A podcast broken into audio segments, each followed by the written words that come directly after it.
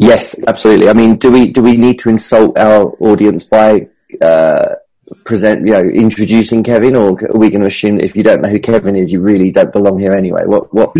uh, yeah, that I mean, sounds like. Why don't we just start with Robert's question? Yeah, let's get stuck straight in.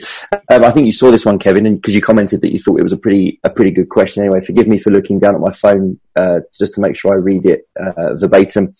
Uh, Robert Isaacs, you know, friend and colleague of all of ours, given how our understanding of biomechanics has evolved over the last 16 years, is there anything in your seminal 2001 paper which you would change, add, or remove if you were to write it today? Well, first of all, I'd like to you know, thank Craig and Ian for inviting me to be on their pod chat live. This is, a, I think, a great idea. You know, specifically in response to Robert's uh, question, when I did that uh, paper back, I guess, 2001, um, it was a part of uh, some of the things I was working on at the time, and I thought that this was, I had enough information to put together a pretty nice paper and with a lot of theory and explaining some clinical observations. Um, I don't think I would change any of the theory part of it. Uh, I, I, think though my it would be nice to be able to do add to it uh, rather the rotation of subtalar joint axis location and rotational equilibrium theory is a nice start, but it obviously doesn't explain everything clinically we see. And um, there's been a lot of new evidence. Uh, I just wrote a newsletter on Luke Kelly's research on plantar intrinsic function. Um, and there's a lot of good research that's happened that I think could add to it. I don't think anything I would change uh, as far as a major change of the paper, but it'd be more an addition to uh, to uh, and further on add more to the paper to explain other clinical observations we see. Um, off, off the back of that, and it's probably a question that someone else asked, and I can't remember who. I'm just looking down at my phone to because they came in from about four or five different pages. I, I, I, may I may be missing some, but someone meant someone asked me. It may have even been a private message. If you've got any plans um, I know you're always publishing, writing, you know, your your newsletters and writing for Podiatry Today. But any plans for any more sort of formal publications from you in, in the future? Any more, you know, have you got any more uh, any more big papers left in your locker that you're going to release before you uh, one day, if you ever decide to retire? Well, yeah, that's a right now. Uh, practice is busy. You know, I'm still have a full practice. Um, I'm going after this back to the office and see probably 15 patients. It's Thursday afternoon here. Um, so a lot of the writing I'm doing now is being done for Podiatry Today, Podiatry Management. Uh, Podiatry Today, I'll be we'll be talking a little bit about mid-tarsal joint, an article. Uh, the papers in JAPMA, probably not anything in plans right now just because I'm so busy with other writing and lecturing, um, doing a lot of international lecturing, as you all know. So, um, and the problem with trying to get anything published in a peer-reviewed journal like that, I'm sometimes year, waiting a year for the publication to come through. So after it gets reviewed and such, so I'm I don't nothing in the plans. I, I if I wasn't working so much to earn a living and uh, that sort of thing, I probably would be spending more time doing more writing for the journal and such. But um, there's only so much you can do in a, one lifetime, I guess. Yeah. Um, actually, just to follow up to, to Robert's first question about what you would change about that seminal paper, I, I know I look back at some of my earliest publications and almost want to disown them. Um, and I, I, do have a bit of fun going back looking at, say, some of my biomechanics boot camps uh, PowerPoints from 15 years ago, and I think, oh my God, did I really say that? So I just just sort of following up, you know, what bits might you change if you had the chance to do it again? Because I, I, know there's a lot I would like to change in some of the stuff I did, but you, you move with the evidence over time. Well, I think the I think the biggest um, when I look back at the writing I've done over the past thirty years, I, I think the mid tarsal joint thing has been the biggest thing that um, Chris Nestor's work and on the metatarsal joint, I think has been the biggest change because I look at back my early newsletters where I'm talking about the longitudinal axis and the oblique axis, and you know, and it was right. And Chris Nestor comes up with his research, and I said, "Wow, you know, it's just, you know, I, I was so wrong." And of course, I was just repeating what I was taught back in podiatry school by you know, John Weed and Ron Valmassy and such. And uh, then when he came out with his paper, I think that said, "Wow, you know, I really had to." Say, okay, this makes a lot more sense. Uh, it's, it's the axis is determined by the motion, not the axis determining the motion, et cetera, et cetera. So, I, and I didn't really touch on, I didn't even touch on that in that paper on subtalar joint axis uh, equilibrium. So uh, that would be something like I said before. I would want to add. I would add to that, but it's it, it becomes uh, part of the problem when you're trying to publish in a journal like that. We're dealing with very complex topics that sometimes require just a lot of words and illustrations to explain it in a fashion that's going to be educational for people. So that's uh, that that's really the limiting factor is that you, you, really have to be careful when you're doing any publishing, and I've published plenty, is that you don't bite off more than you can chew. Uh, you know, make the paper too long, they won't even publish it. So um, you're looking more at, you know, if I was going to do something, I've often thought if I slow down, I could sit down and do a, a textbook, more of a traditional textbook that covers um, the topics we go through, uh, biomechanics theory, um, moments, strain, stress, elastic modulus, internal moments, external moments, you know, with an explanation, then building on that as a clinical uh, scenario for uh, foot health practitioners and podiatrists to use that knowledge and way of thinking to better understand what they're doing with orthotics and other treatments. And that would be, to me, that would make more sense trying to do a textbook where I could have more latitude and length to cover a lot of things versus a short article. Sure. Actually, just on the mid tarsal joint, I, I, find with increasing frequency, I, I still use the term mid tarsal joint, but I just with increasing frequencies tend to say mid foot joints rather than mid tarsal joint. And I just wonder if you'd comment on that. Yeah, I think that that's, you know, and I was, uh, you know, biomechanics uh, fellow and uh, biomechanics student, you know, a podiatry student at the California College back in the late 70s and um, uh, early 80s, um, we really didn't talk about midfoot joints, which is, um, it was all subtalar joint, mid-tarsal joint, ankle joint, then the metatarsal phalangeal joints. So I, I think that this midfoot, the idea that these midfoot joints play just as important roles, and certainly uh, Nestor's bone pin studies show that these midfoot joints move a lot also that I, I, yeah I think we have to look at not just the mid-tarsal joint but the midfoot joints and um, and the medial lateral column uh, just how they move differently from each other and how the uh, motions um, of those are part of the uh, kinetics and kinematics of what happened in foot, both during walking and running. So, um, yeah, there's so much stuff going on, and uh, I, I, think the biggest thing, though, that I think that I've really emphasized versus I think uh, like what Chris Nestor's done is I've always tended to emphasize the kinetics, the the motion, the more less the motion than really understanding the internal forces and external forces and the moments and because these are what determine the pathology we see. And, so I, I think that's really been something that I've uh, focused on, been interested in, because I think that's it really uh, because you can't have motion without uh, change in moments. So I I think that that's really what interests me the most. Looking at free body diagrams, looking at static analyses of uh, of the foot under different loading conditions and just trying to understand what the forces are inside the foot so we can understand the pathologies that uh, occur and how we can best treat them. Yeah. It might be a good time to pitch in with another question, actually, because uh, it kind of touches on a couple of things that you've said there, Kevin, and uh, it's from someone, I think, a, a, a, colleague of yours in the US. I'll just read, it's quite a long one, so I'm just going to read the first half, which will probably allow us to go off into two directions potentially. Um, here's, here's the comment. Uh, in surgical realignment of the hind foot, uh, the objective is realignment or optimal, optimal alignment.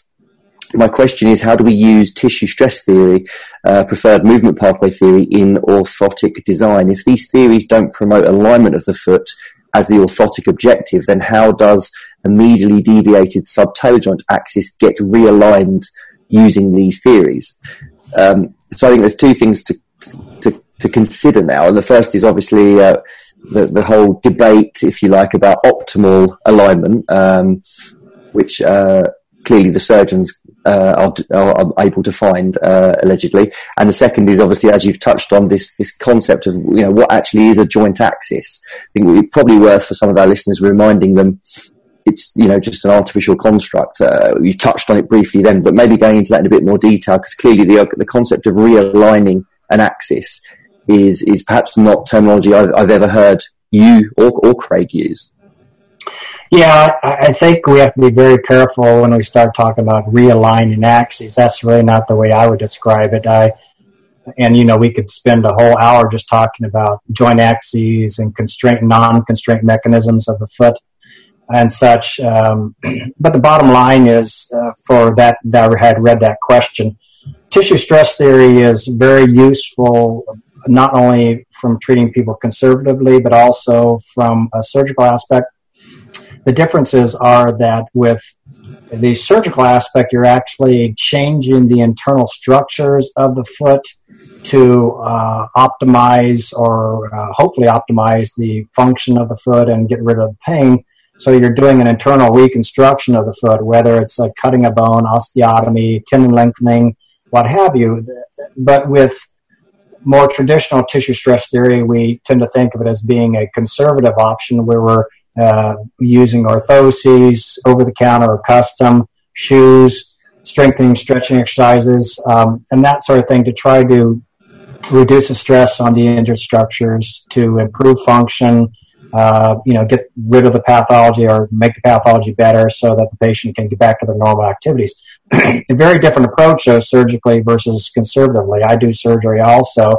And so when we're doing surgery, we're, we're trying to improve the alignment of the internal structures, uh, whether that's lengthening or making them different angle or what have you, in order to make the foot function better. But and I think you could use you can use tissue stress theory in the sense that okay, let's say we have a posterior tibial tendon dysfunction, and we've decided that we're going to do surgery. If we do a displacement osteotomy, shifting the plantar aspect of the posterior calcaneus more medial, so we get increased um, moment arm for ground reaction force to cause the uh, supination moment on the heel, plantar heel, and also uh, Achilles tendon force to cause more supination moment across the subtalar joint axis by shifting it more medial relative to the subtalar joint, then you know we are using that tissue stress theory to uh, take this load off the posterior tibial tendon, so it doesn't have so much, uh, not having to be used so much by the body to supinate the foot.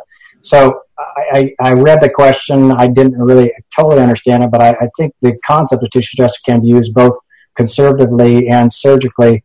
But um, it is there are very different ways of doing things. One's uh, changing, altering external forces. So with uh, with orthotics, we're changing the uh, plantar locations, the temporal patterns, and the magnitudes of ground reaction forces act, acting on the plantar foot during uh, weight bearing activities. Whereas in surgery, we're we're not so much changing ground reaction forces, we're changing the internal structure of the foot so that we reduce the pathological loads that is causing the pathology or the pain for the patient. And um, I've had a text from Dr. Spooner uh, on this exact topic actually just come through. Question question for you. It's uh, given that joint axes are artificial kinematic constructs, and as such they only exist when a joint is in motion. How can we employ a static weight bearing assessment of subtalar joint axial position, a la uh, um, the constrained versus non-constrained joints argument notwithstanding?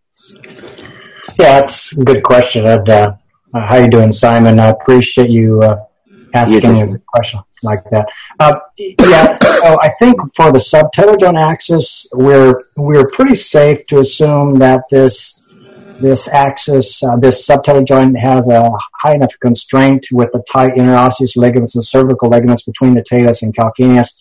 We can we can kind of predict even in the static position where it's going to be as we start to move it. Of course, in movement, we don't know where the axis is until it starts moving. But unless it's a you know uh, some sort of traumatic force, obliquely, you know, like a car accident or like a really high impact side cutting force, I think that in normal weight bearing, where we're standing, uh, walking, and uh, doing normal running activities, the subtalar joint axis is going to probably be within a fairly um, uh, narrow range of bundle of axes, and bundle of axes is of first used by van Langelaan in his 1983 thesis.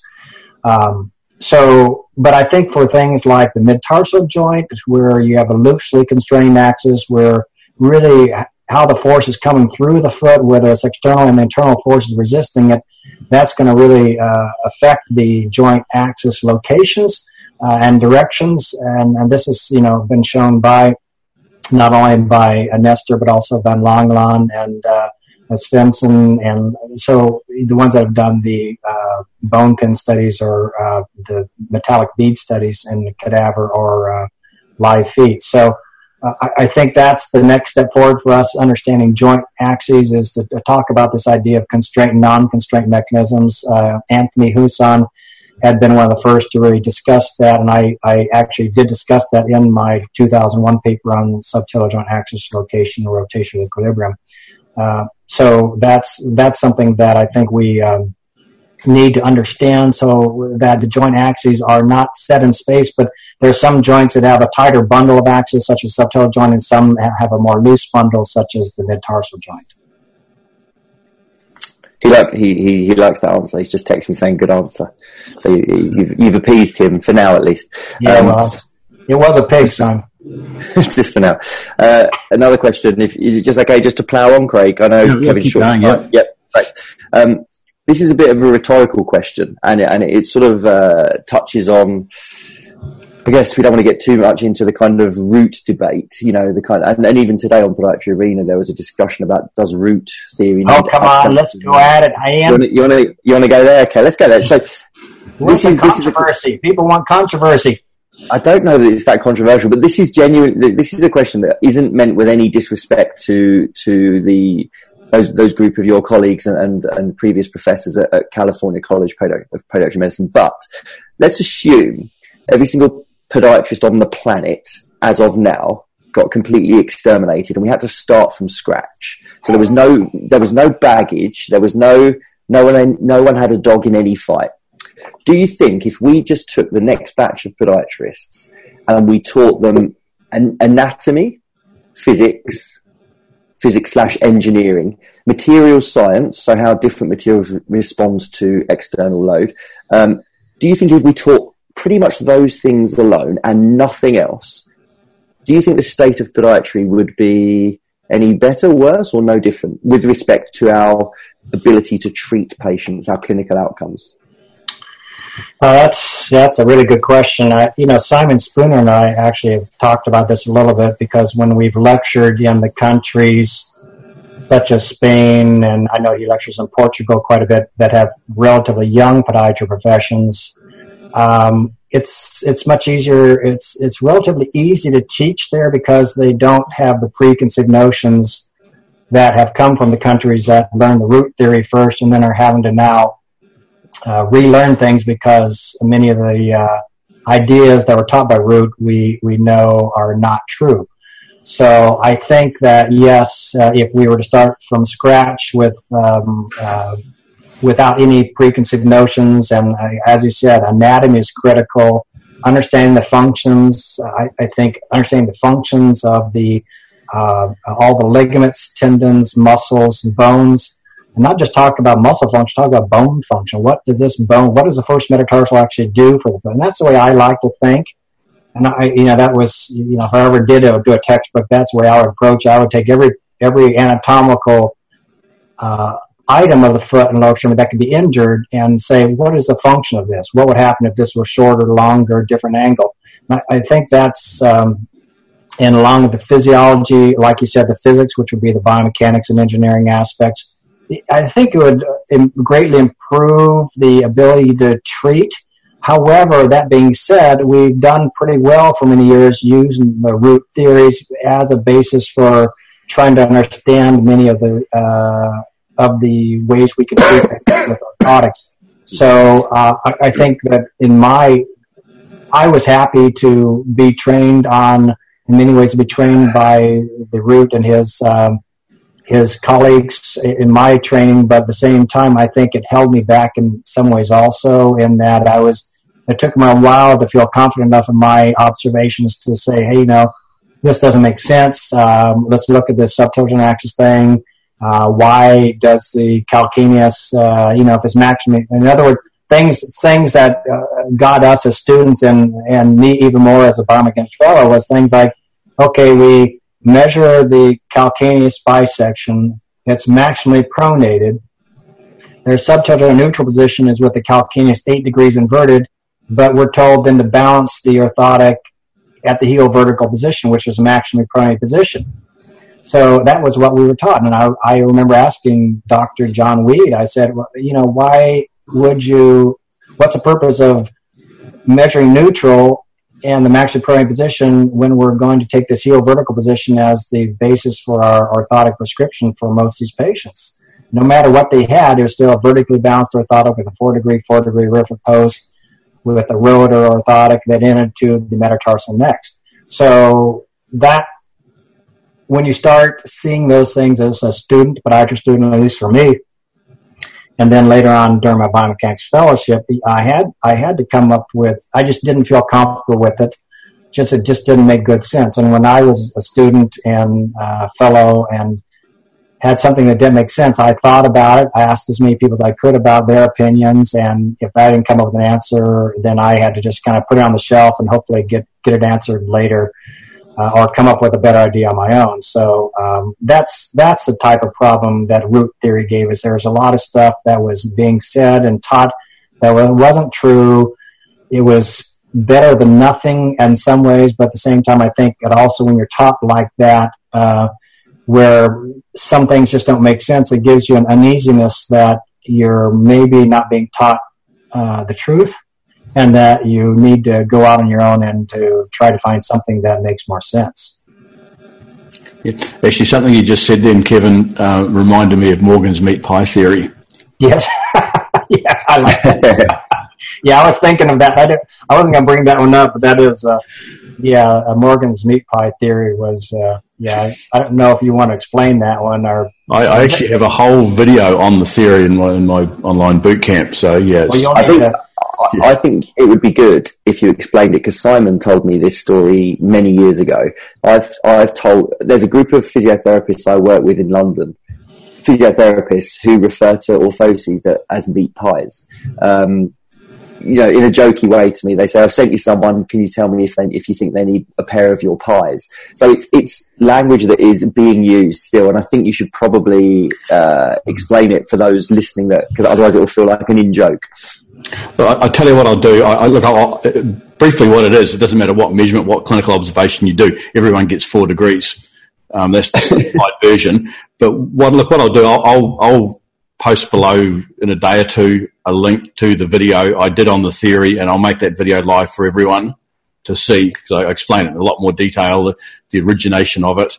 I, I have tried to, to make contact with, and I apologise, I've forgotten his first name, the guy Morgan who came up with it, but I haven't been able to track him down. But yeah, so I'll, I'll, I'll post a link to the video. I'll make the video live for everyone to see the theory because it, it is fun. Excellent. Um, so just to just to clarify, Kevin, can, can, we quote that Kevin Kirby says we don't need root theory to be good podiatrists? Is that a quote that is that or is that out of context? Yeah, I mean, I, I, I think that when we you know, when I'm teaching to the students and the residents, really there's very little root theory I use. I think the subtalar joint neutral is a useful reference. Um, don't ask me exactly where it is anatomically. I have an idea, but hasn't been uh, really uh, supported by any research.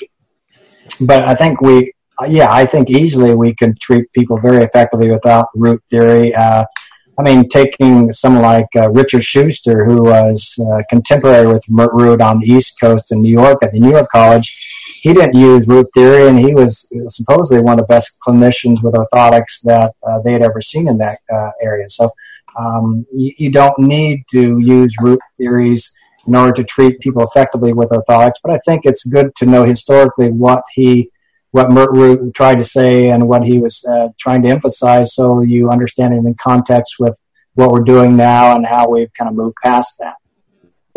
I agree.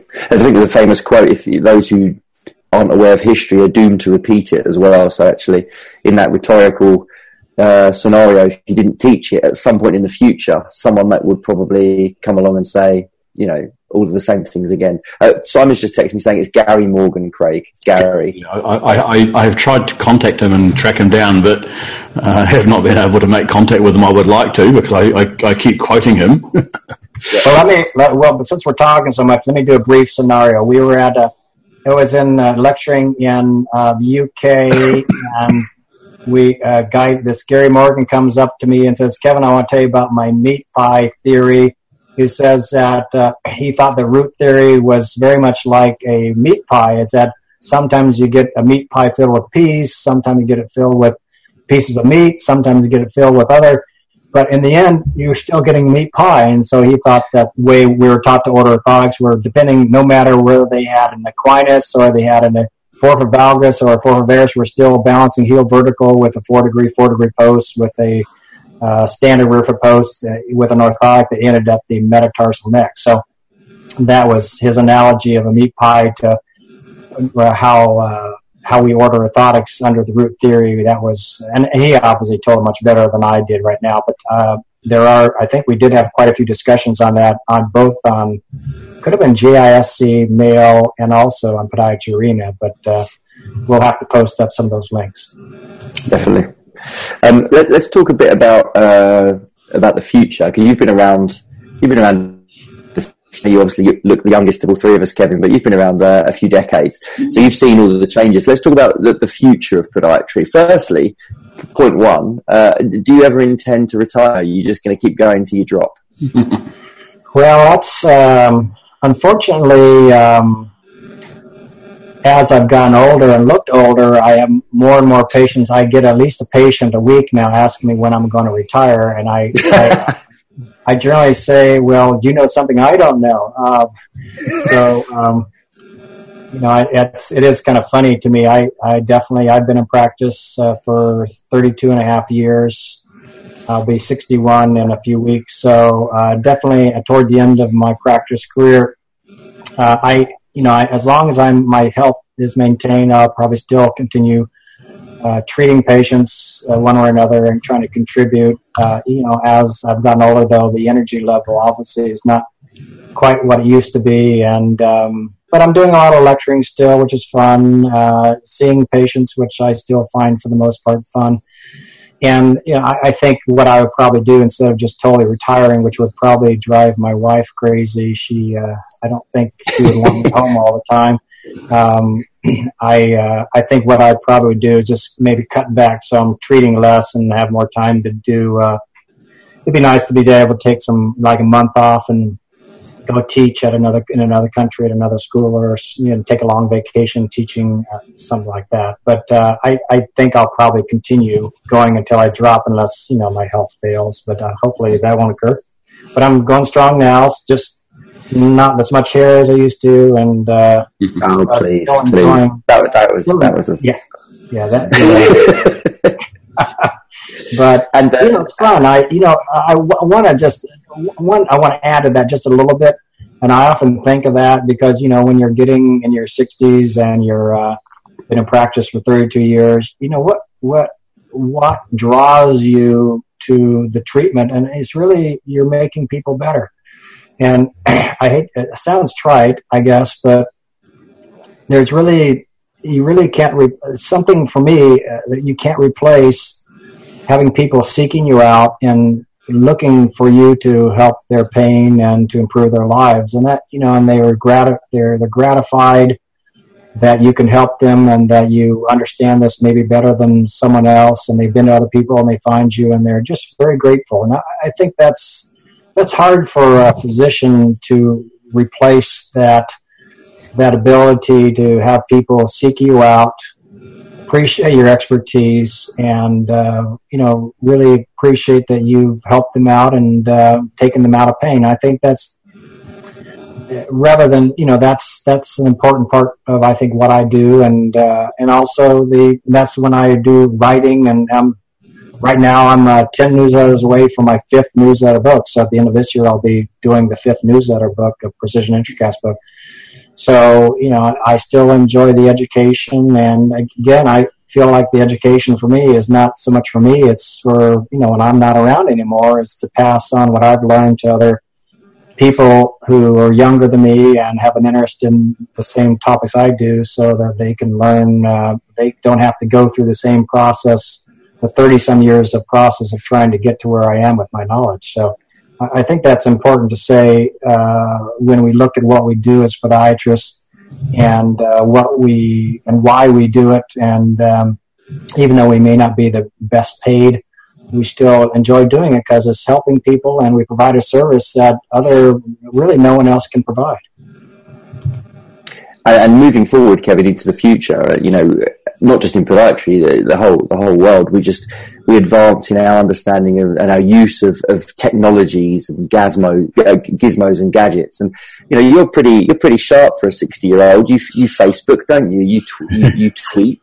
Uh, you know, you're, you're, down. You're down unless someone does it for you, do they, or do you do it yourself? No, no I'm I'm the geek here, so uh, I, I, don't think I, uh, Craig. I think has got me beat by miles, but uh, yeah, but I, you know, I, I do, I, you know, I, I, I like the the Facebook thing I do and the Twitter thing. It's nice to get. Uh, you know, it's a way for me to educate without, you know, podiatry, you know, was fun for a while, but you get bogged down by the people who just want to uh, bash you and make non-productive comments. So that gets a little, and we've covered about everything we could cover there for the most part. So I, this Facebook thing I'm doing now on the Twitter is a way for me mm-hmm.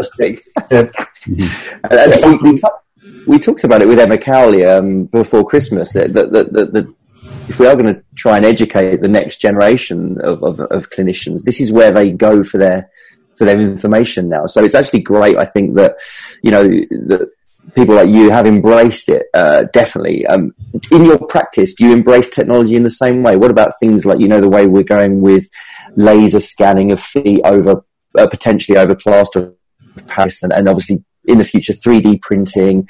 Uh, is that something you intend to embrace with equal uh, enthusiasm?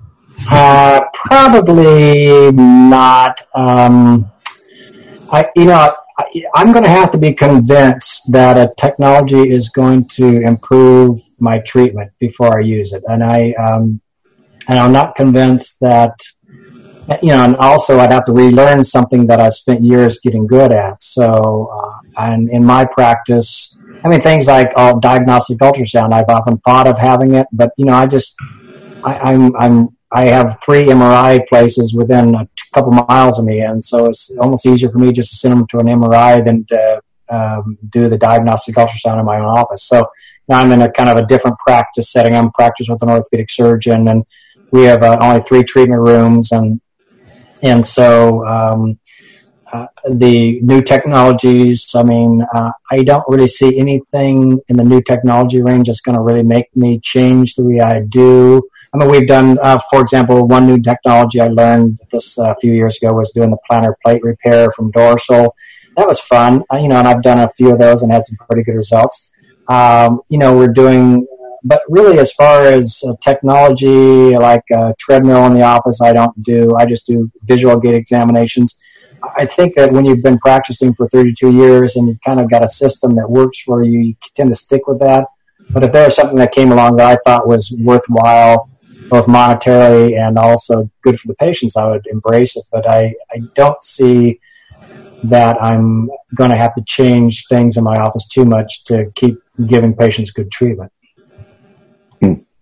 But as, as far as the future, but as far as the future of podiatry, I, I think that what I worry not so much in the UK and Australia and Spain and uh, the other countries. The United States is the problem is that the surgery has become such a fascination and emphasis for the profession that I, I, I fear that um, biomechanics and orthotics in the United States is uh, going to be probably done by another profession better um, within the next 20 years just because of the lack of emphasis. And that's, that's kind of sad for me to see, but at the same time, I, I, you can, one person can only do so much. And, um, but, yeah, I'm, I'm, you know, people like you, Ian, and, you know, in the younger generation in the UK, and then we have uh, the my colleagues and friends in Spain and Australia and uh, and other countries that do a lot of research who are more your in your uh, era are you know they're very bright and uh, offering uh, me uh, encouragement that what we've done here is not going to be forgotten and when we are no longer around so that that the knowledge can continue to grow and improvements can be made in therapies for our patients. Uh, I know we probably need to wrap up, do we, Craig? Just looking at the yeah, time. One, more, one more question. One more. One more. I just want to commend you, Kevin, on the beautiful organisation of that bookshelf behind you. I, this is the thing for me, and uh, I look at some people's book, I look at some people's bookshelves, and it make they make they make me feel nauseous. It's just all it, it's all height order. It's all just lovely. Um, what's your favourite? I, I, presume they're all workbook. Uh, they're all textbooks. Uh, yeah, yeah. Actually, I, I organized those for you, Ian. Uh, they were all very messy and yeah. out of out of they're all disheveled. But I said, okay, Ian is gonna really if he sees my bookshelf unorganized. I so I I, I make um, sure that they're all lined up correctly for you. What's uh, what's your favorite book on in that in, entire collection there? Oh boy, that's you know I got uh, the top uh, top section is uh, a lot of sports and running shoe biomechanics. The second shelf on the this side is a lot of uh, biomechanics, uh, sports injuries, a lot of mechanical engineering, and uh, built like a, uh, how do buildings stand up, etc. Then I have a surgery section over there. So it's really I don't know the favorite book. Uh, know, it's I, I do I do really like um, R. McNeill Alexander's um, books. Uh, we talked about that I think a little earlier. Um, mm. Anything animal biomechanics. You know, I was an animal physiology major during my undergraduate at the University of California, Davis, and uh, had a great course on uh, comparative vertebrate uh, uh, anatomy and relative to the biomechanics of, you know, why does a cheetah run so fast? Why is a gopher so good at digging? And the and that those that is those books which emphasize the bipedal human relative to the rest of the quadrupeds and uh, and animals even like the marsupials and the kangaroos and wallabies that can hop uh, so efficiently on two feet. Um, those are those books are, are, kind of fascinating to me. I, but I, I would be hard to say those are my favorite books. But certainly books like that, I think have always had a fascination to me, just because I think that um, we benefit as podiatrists understanding how other animals move so we can compare it to how humans move and uh, a lot of the same principles that are applied to animal locomotion apply to human locomotion. Awesome. Thank you. Craig, anything else? No, I think that'd be a good spot to wind up on. We'll be going almost 35 minutes. I know Kevin has to go and um, go to work. I have to go and wake my family up and get on with my holiday. We're off fishing today. um, I'm going to go to bed. I'm going to bed. I appreciate I appreciate you guys having me on. I think this uh, Pod Chat Live idea is uh, really a great idea for the profession. I commend you too for you know taking on this extra effort to do this sort of production because I you know I've enjoyed when you guys do it. Typically, I'm at the office uh, eating lunch and. Uh, I get to, it comes on at 12 typically my time so I can watch uh, enjoyed watching Emma and the others being interviewed because most of them I know, and uh, it's uh, I think it's great. I think it's a great way for podiatrists around the world and others to uh, see these people live, hear them talk live, and um, get some of their questions answered. So I think think you guys are doing a great job here.